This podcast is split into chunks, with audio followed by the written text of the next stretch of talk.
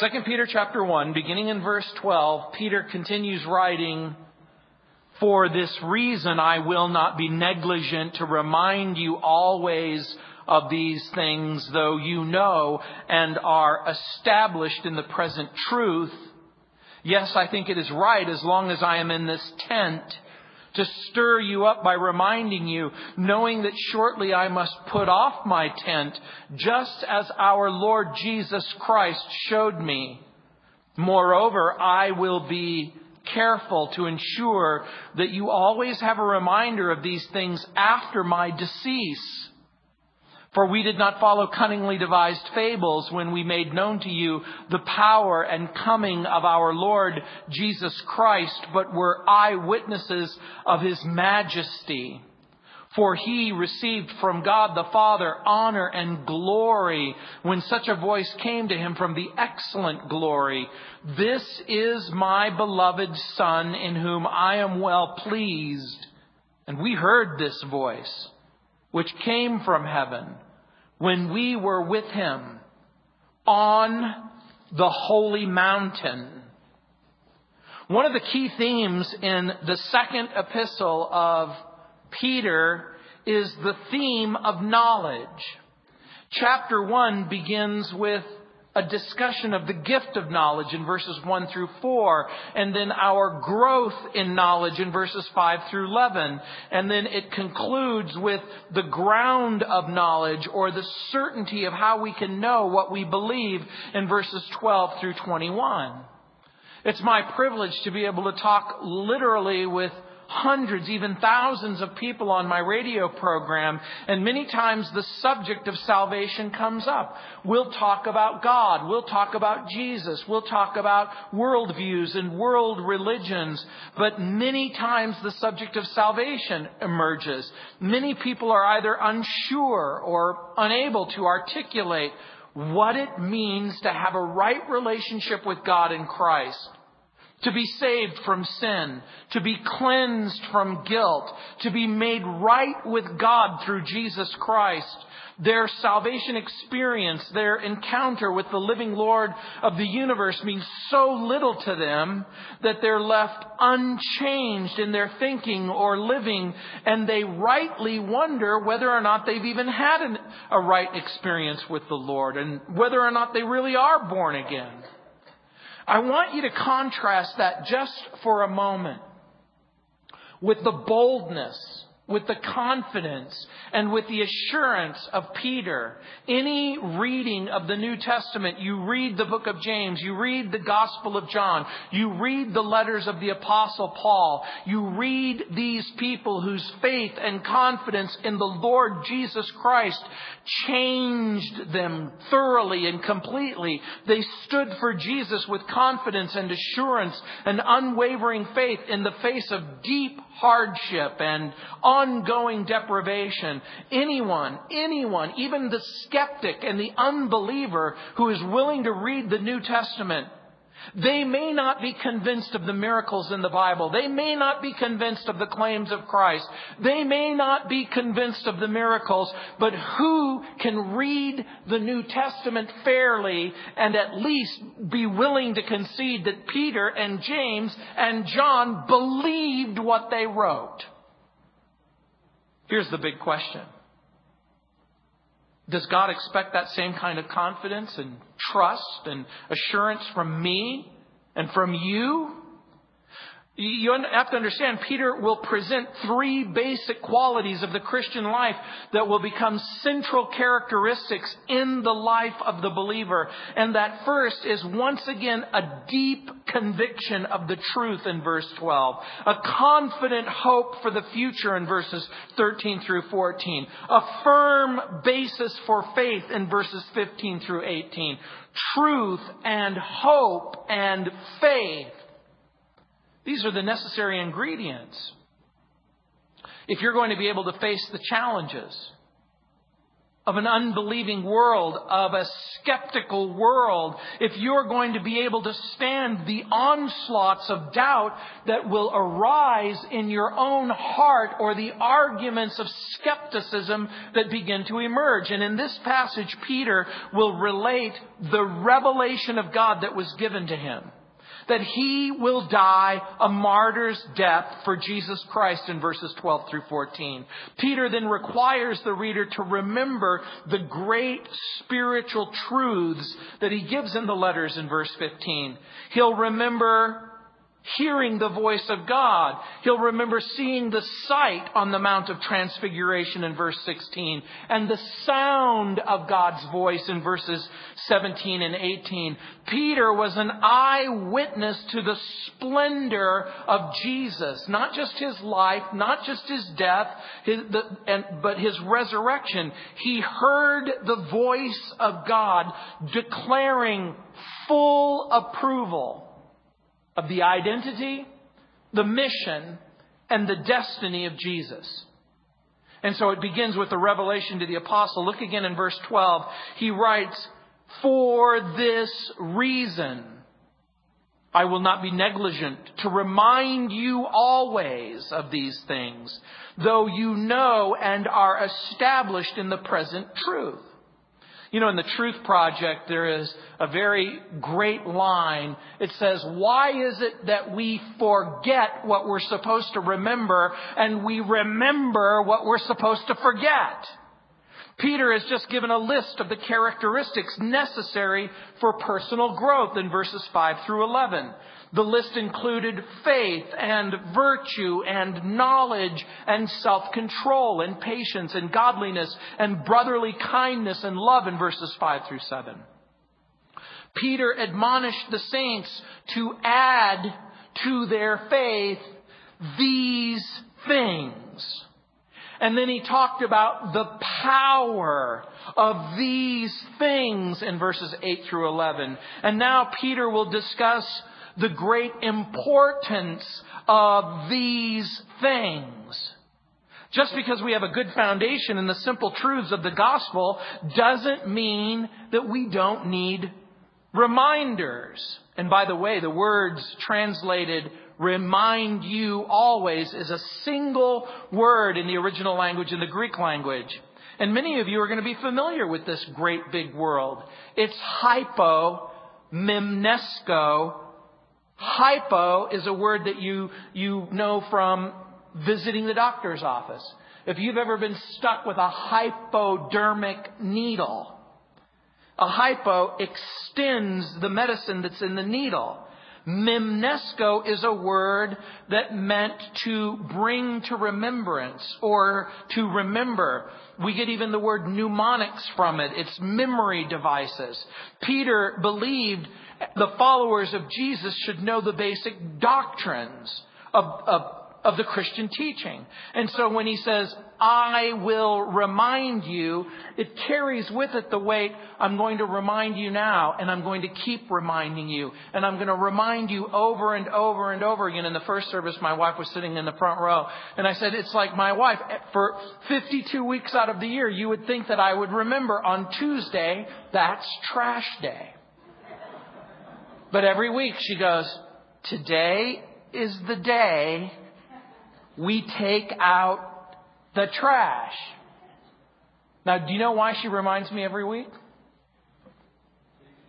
So I can do it. That's exactly right. And I'm grateful for the reminder.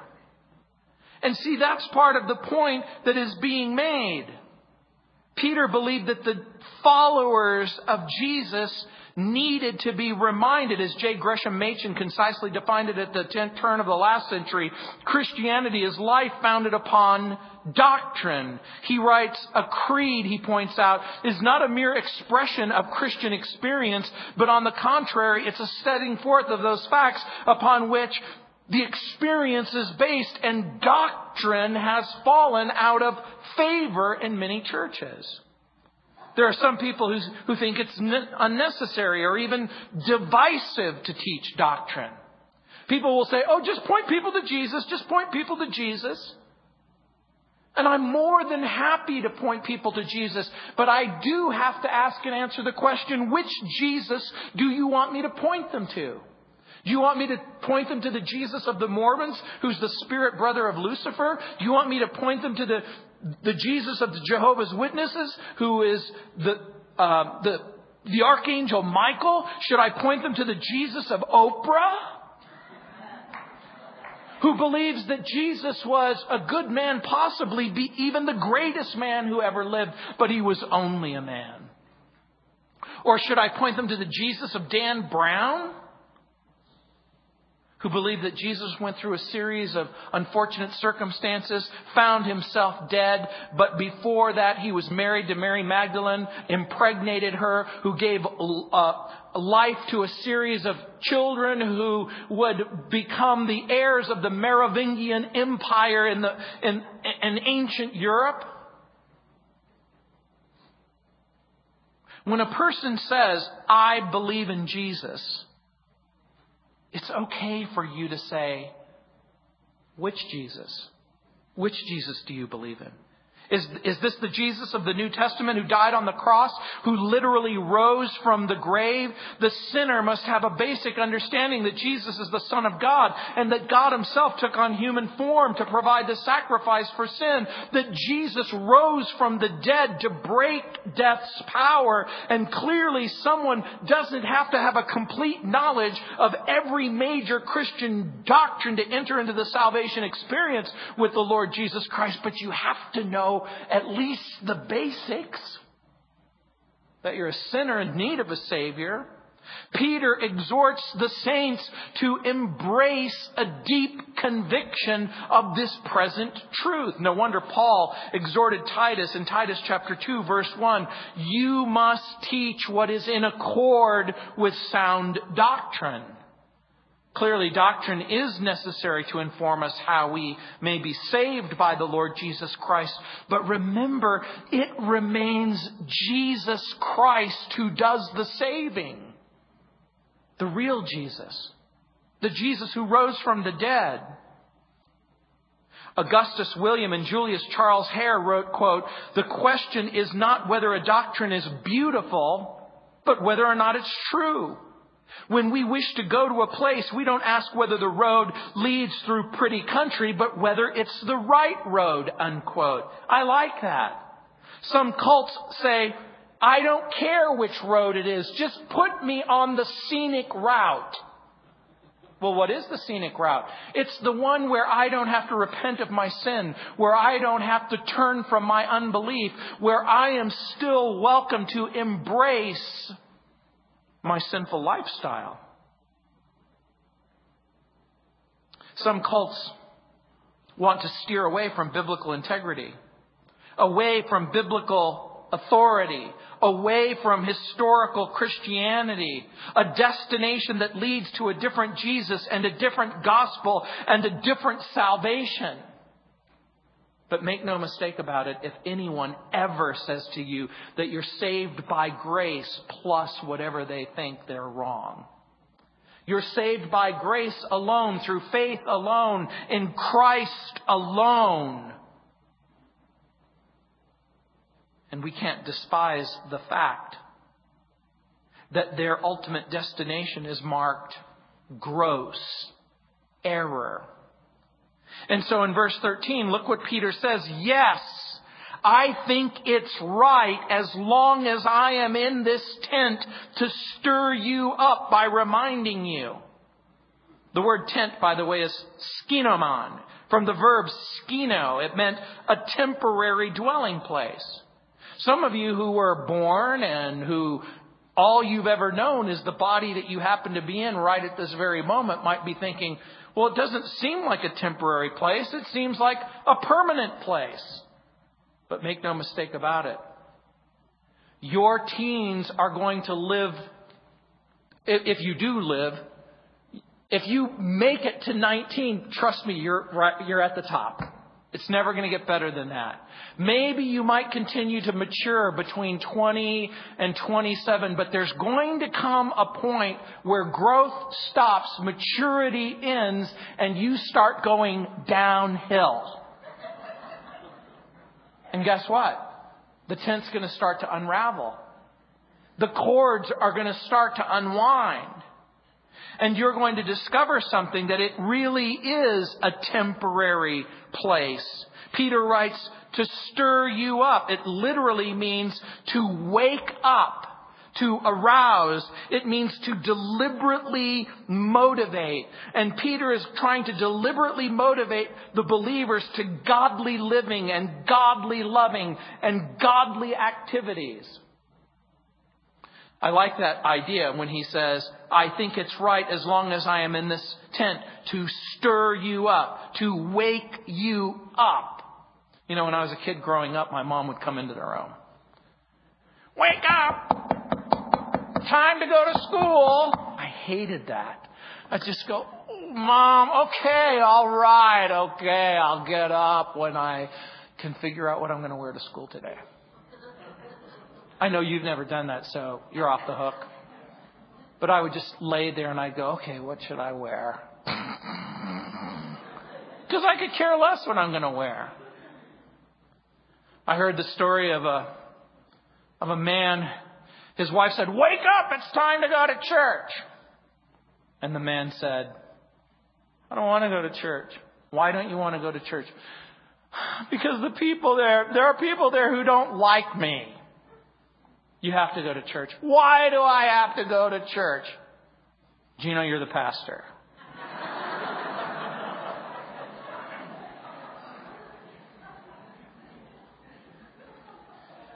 the need to understand the need to grow in the truth doesn't stop when a person is saved from their sin and reconciled to the Father finding out what the Bible says about Jesus Christ and our relationship to Him is a lifelong journey. Learning about the ministry of Jesus. If you spent the rest of your life just simply saying, I am going to study what the Bible has to say about Jesus, about intercessory prayer, I'm going to just spend my life trying to figure out what the Bible says and what the Bible means and what the Bible wants me to do. How thrilling it is to learn that Jesus is our substitute. How invigorating the experience, the personal power of the Holy Spirit. How amazing are the doctrines of salvation and justification and sanctification and glorification. When I first got saved, I was breathless to try and find out what the Bible had to say. When I got saved, I remember a person said to me, read the Gospel of John because in it you're going to learn about your Savior. And I opened up my Bible and I began to read. In the beginning was the Word and the Word was with God and the Word was God. And as I continued to read throughout the Gospel of John, I over and over again came to the conclusion, how come nobody ever told me this? How come nobody ever said this was in the Bible? And that I could know this? I remember the story of a farmer and the farmer's assistant. And the farmer was talking about the virtues and the qualities and, and the realities that go along with regular personal Bible study. And the farmer's assistant said, Why do I have to read the Bible? Why do I have to read Matthew, Mark, Luke, and John over and over and over again? If I've read it once, if I've gone through it once, who cares? I, I know this. You're saying what I already know. Why should I do this? Why should I keep reading the same thing over and over and over again? And the farmer said, You see that bushel basket right there? He goes, Yeah. And it was filthy and it was dirty because it was used over and over and over again. He said, Take it down to the creek and wash it. And so he took it down to the creek and he dumped it in the water. And he said, do it again. And he did it again. And he said, do it again. And he did it again. And he said, do it again. And he did it again. And he said, what do you see happening to this basket? He says, it's being cleansed. It's becoming clean. When you open up your Bible, you don't simply learn new things about Jesus. If that's the only thing that happened, it would be worth it. But guess what? There's a process of cleansing that begins to take place deep in your heart as you soak in the things of God.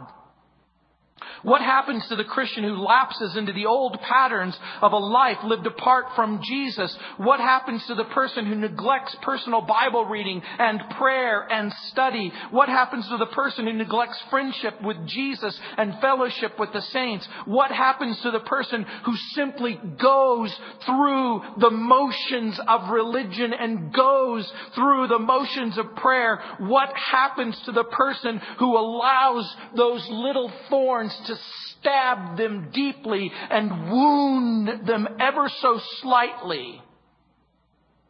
J.C. Ryle wrote, backsliding generally first begins with the neglect of private prayer.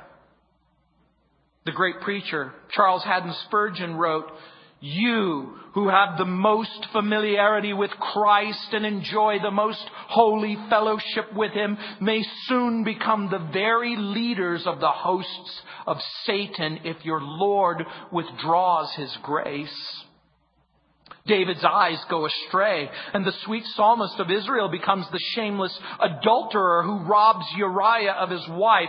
Samson one day slays a thousand of his enemies with the right of, might of his arm and the valor of his heart. Another day his honor is betrayed, his locks are shorn, his eyes are put out by a strumpet's treacherous wiles. How soon are the mighty fallen?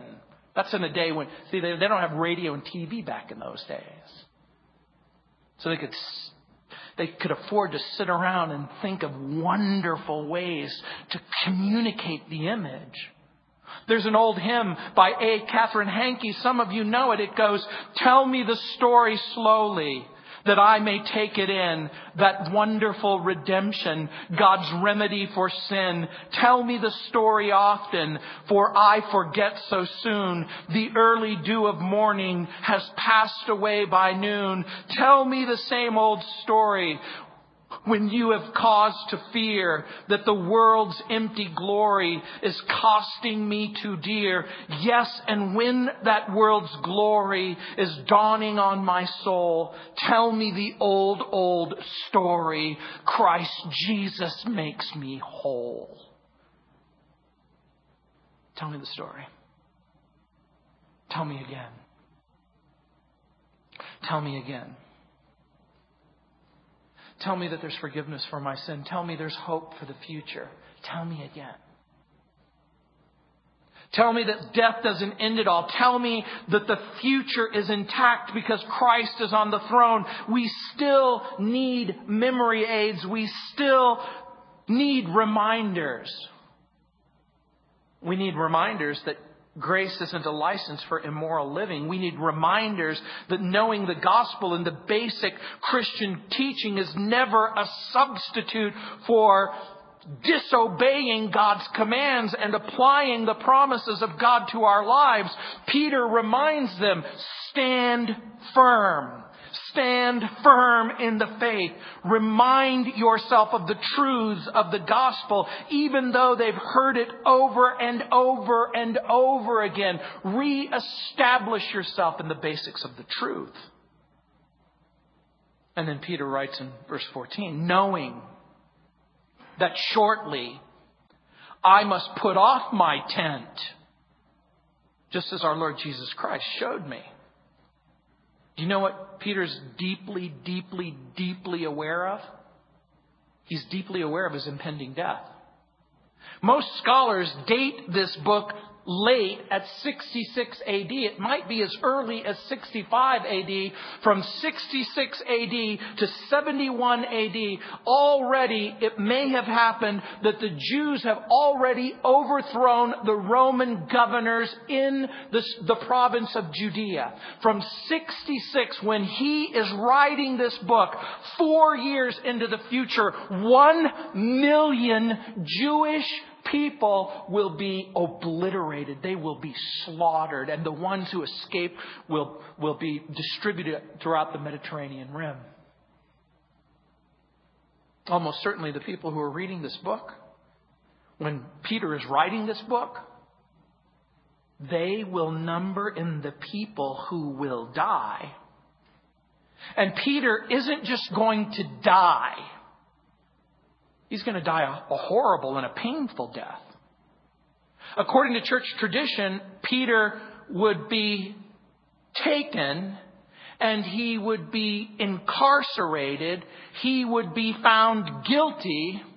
But unlike Paul, who is a Roman citizen, who will simply place his head on a Roman chopping block and he will enter into eternity in a split moment, Peter will die of crucifixion. And, and because he will die of crucifixion, even at that point, according to church tradition, in humility, he says that he isn't worthy to have that kind of noble death, the noble death of his Savior. And so he humbly requests that he will be crucified upside down.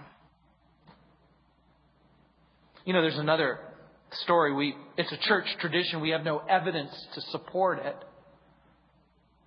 But in the early years of the church, they would tell the story of Peter's occupation and how the persecution became so profound that they begged him to leave Rome. And he got on his donkey and he headed out the Appian Way. And according to the tradition, he was met on the road by a person who looked strangely and substantially exactly like the Lord Jesus Christ.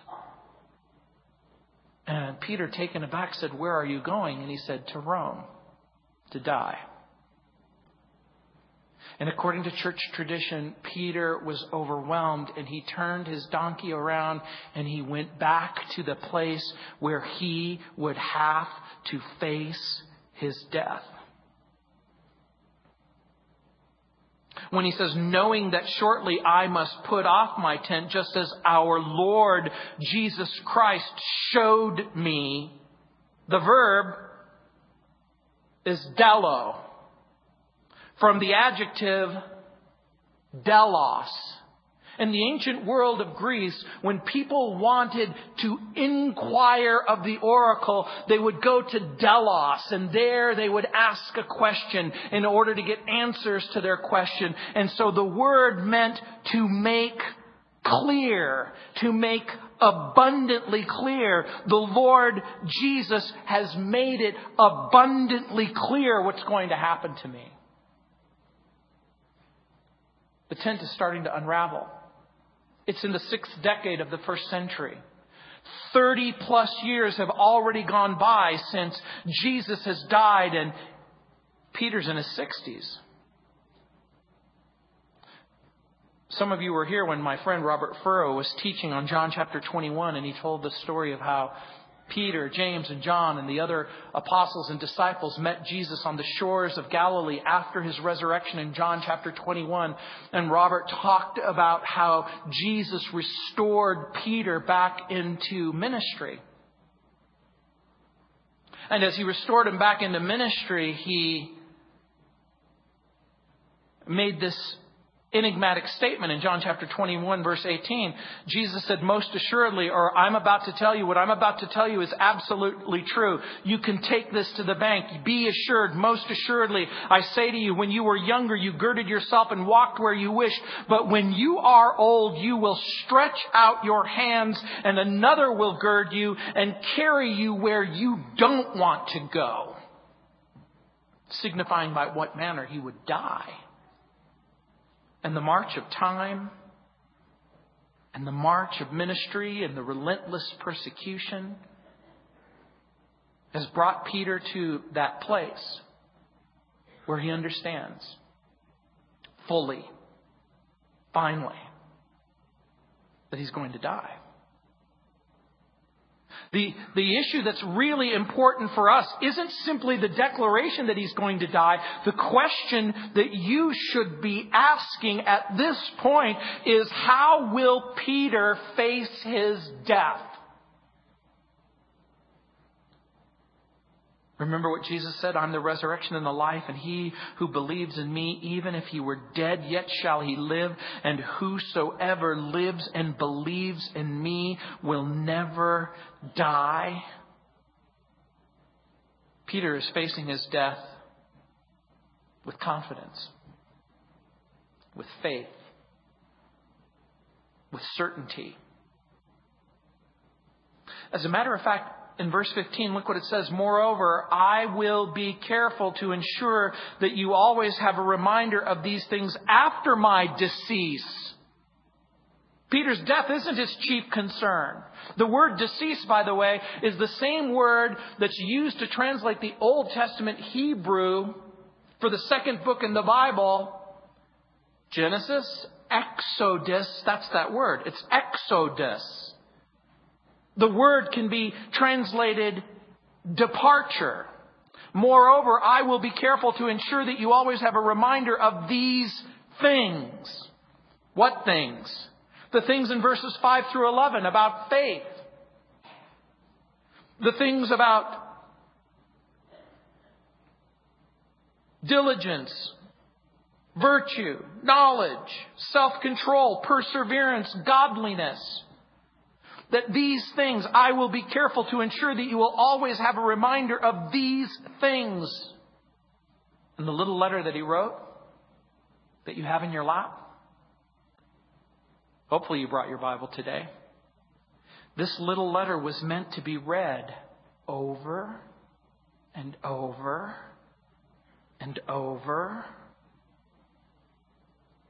It's not just simply a reminder, it is that and more. He wants to make sure that the suffering saints have all of the resources necessary to honor the Lord Jesus Christ, to love the Lord Jesus, to serve the Lord Jesus, to continue with the Lord Jesus. And the church still faces the onslaughts of persecution from an unbelieving world, but it will also face the ruthless and relentless onslaught of false teachers and false teaching. And so he leaves them a note a note that will stand the test of time. It is Peter's confident hope of the future. And here's what you have to understand. Peter's death isn't going to bring about the end of Christianity. It isn't even going to bring about the end of Peter. Oh, make no mistake about it. Peter is alive at this very moment. When Jesus said, I'm the resurrection and the life, and he that believes in me, even if he were dead, yet shall he live. Every Christian can share that same calm and confident assurance about their own death. And that's the second question that you should be asking. Not simply how did Peter face his death, but how will I face my death? How will I face my exodus, my departure? Will your deep conviction about the truth, will your confident hope for the future survive you? How will you face it? Death will really take one of two forms. It will be sudden and unexpected, or you might be one of those people who gets a brief peek into the valley of darkness. You might be one of those people where a doctor says to you, you have this amount of time to live. How will your children, how will your grandchildren remember you? Will they embrace the Jesus that you love? Will they understand? This week I read some helpful suggestions that you may want to incorporate as a part of your life right now. Talk to your children and grandchildren about the Lord Jesus. Keep it simple. Start a scrapbook that tells the story of faith in your family. Include the important dates and records, baby dedications, baptisms, funeral announcements. Make an audio or a videotape of the real you. Tell the story of how you came to know Jesus and to love Jesus. And it's okay. It's okay to talk about your fear. It's okay to talk about your failure. But remember, when you talk about your fear and your failure. Talk about the grace. Talk about the mercy. Talk about forgiveness. Talk about hope. Talk about the struggles you faced and how Jesus has helped you overcome those struggles. Talk about God. Talk about the Lord Jesus Christ in your last will and your last testament. Plan your Christian funeral so everyone without doubt or disappointment will make sure they will understand completely where you stood with God and where you stand with Jesus Christ. Make sure that you put in writing in some tangible record your assurance of hope in Christ and your hope for heaven. And that Jesus is the eternal source of happiness and life. And look at verse 16. He says, For we did not follow cunningly devised fables when we made known to you the power and the coming of our Lord Jesus Christ, but we were eyewitnesses of his majesty. Nothing ruins the truth like stretching it. Look what Peter says.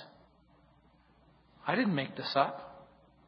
Here, the phrase cunningly devised fables means cleverly inventing false myths or cleverly devised tales or cleverly invented stories. You know what Peter's saying? I'm not making this up. This isn't a myth. It isn't something that we all got together in, in order to make ourselves happy. Peter doesn't want to leave a false assurance or communicate wishful thinking. Now, I want you to think about this for just a moment. Peter is going to die. And he's not just simply going to die, but he's going to die under gruesome circumstances, painful circumstances. Who in their right mind would say, he's an old man, let, let him keep his dreams, let him embrace his mythology and his delusions? But Peter says, I am going to die. But it isn't a dream. It isn't a delusion. I want you to think this through for just a moment. How can Peter talk so calmly, so emphatically, with such certainty?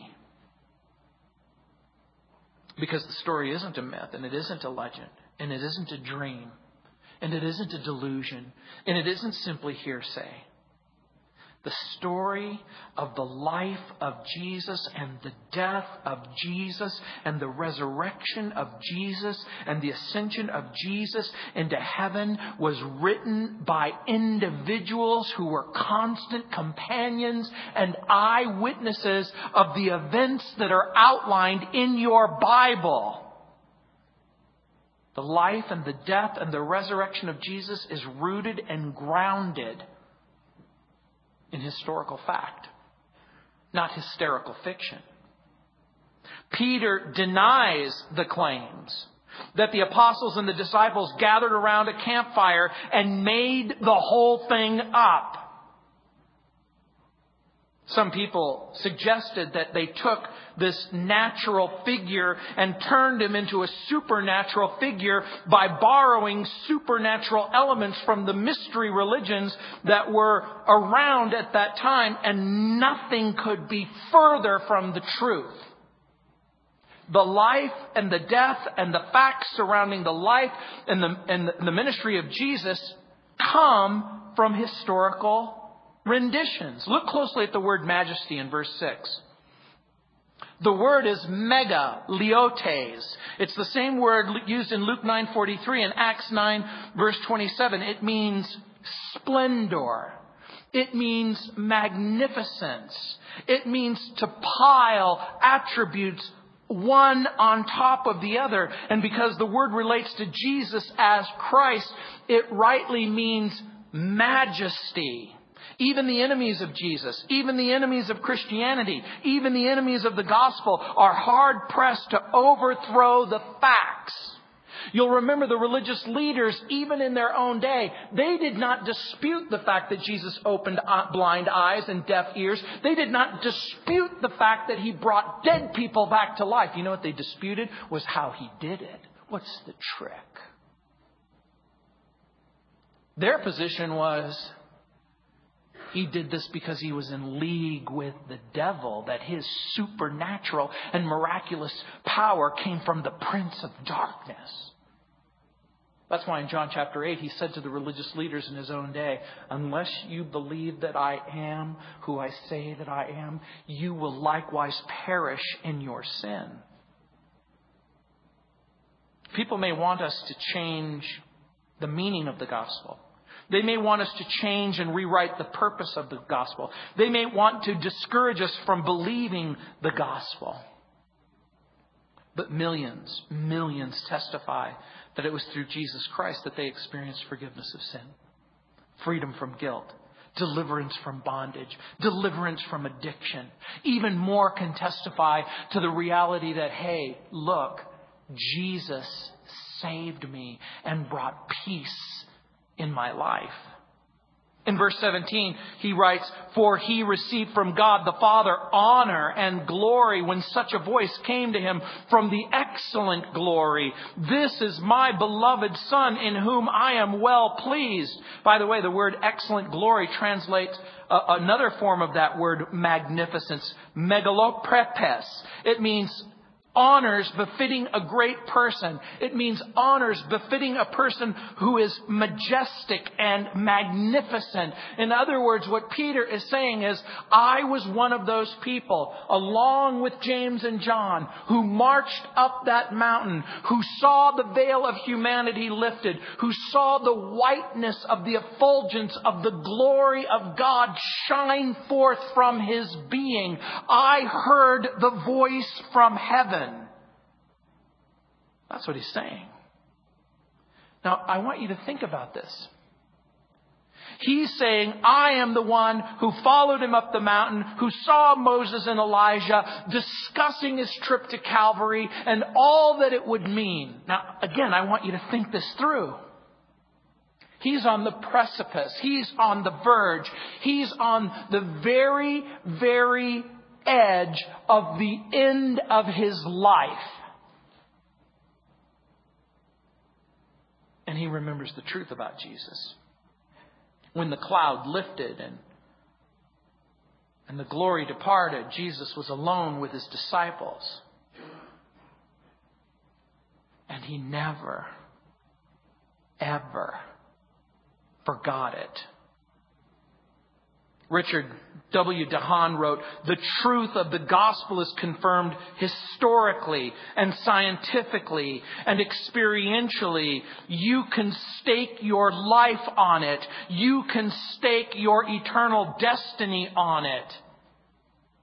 That's exactly what Peter did. That's exactly what I've done. That's exactly what the New Testament is asking you to do. Do you truly believe in the Lord Jesus Christ? Do you have a deep conviction about the truth? How would you describe your faith? Would it include a deep conviction that the Bible's representation of the life and the death and the resurrection of Jesus is accurate? Are you deeply convinced that what you believe about Jesus is true? Are you able to explain your faith and support your belief with biblical evidence? Are you convinced? Are you convinced? Are you convinced that a glorious future awaits you when you reach the end of life? Or are you still unsure about what you believe? Are you still fearful about your future? The writer of Hebrews says, let us draw near to God with a sincere heart and with the full assurance of faith. Would you like to draw near to God with a sincere heart? Have you made the serious decision that you want to know Him and love Him and accept His sacrifice for your sin and to place your trust and confidence in the Lord Jesus Christ? Will you receive Him as your Savior? Will you begin the daily habit of praying and reading your Bible and embarking on a journey of becoming acquainted with the basic doctrines of the historical faith? Are you willing to experience the assurance of your salvation and grow spiritually as a man and a woman of God? That's, that's why I'm here. That's why I exist. We exist to worship God. We exist to disciple the saints. And we exist to tell them the story. We'd love to help you grow. We'd love to point you to the resources that will help you love and trust the Bible and trust its reliability. to help you answer critics' questions. We'd love to help you understand the basic teachings of the Bible and how historical biblical Christianity really is different from every other world religion. Only Jesus offers forgiveness in his sacrifice and reconciliation to God. We would love to help answer the questions that you have about Christianity and the Christian experience. But the Bible says this without faith, it's impossible to please Him. Each and every one of us have to make the difficult decision Do I believe this is true? Heavenly Father, I pray for each and every person within the sound of my voice. Lord, I pray that you would extend an invitation that only your Holy Spirit can extend. I pray that the sinner would become deeply and profoundly aware that their sin has separated them from you. I pray that they would become deeply and profoundly aware that there is real forgiveness in Jesus. That when the voice from heaven said, This is my beloved Son, listen to what he has to say. That Jesus said, I'm the resurrection and the life. Jesus said, I'm the way, the truth, and the life. Jesus said, No one, no one, no one comes to the Father except by me. Lord, we pray that we would put aside our fear and our prejudice and we would believe the truth about what Jesus says. And Lord, I pray for that person who wants to have a deep conviction of the truth, who wants to have a confident assurance of their faith, who wants the freedom of knowing that they can enter into, an, into an eternity free from guilt and free from sin, free from shame. Lord, I pray that that person would receive you even now. I pray that they would bow their head in their heart and they would pray a simple prayer like this Heavenly Father, I know that I'm a sinner and I know that I need a Savior. I believe that Jesus is that Savior. And Lord, I believe that He's the Lord and that He's willing to forgive my sin. And so from this day forward, I want to know Him and love Him and serve Him. Lord, I pray that you would place within my heart a hunger to read my Bible and to pray every single day and to learn the truth the way the Bible talks about it and then to walk in humility and integrity, knowing that I can trust what the Bible says as being true. In Jesus' name, amen.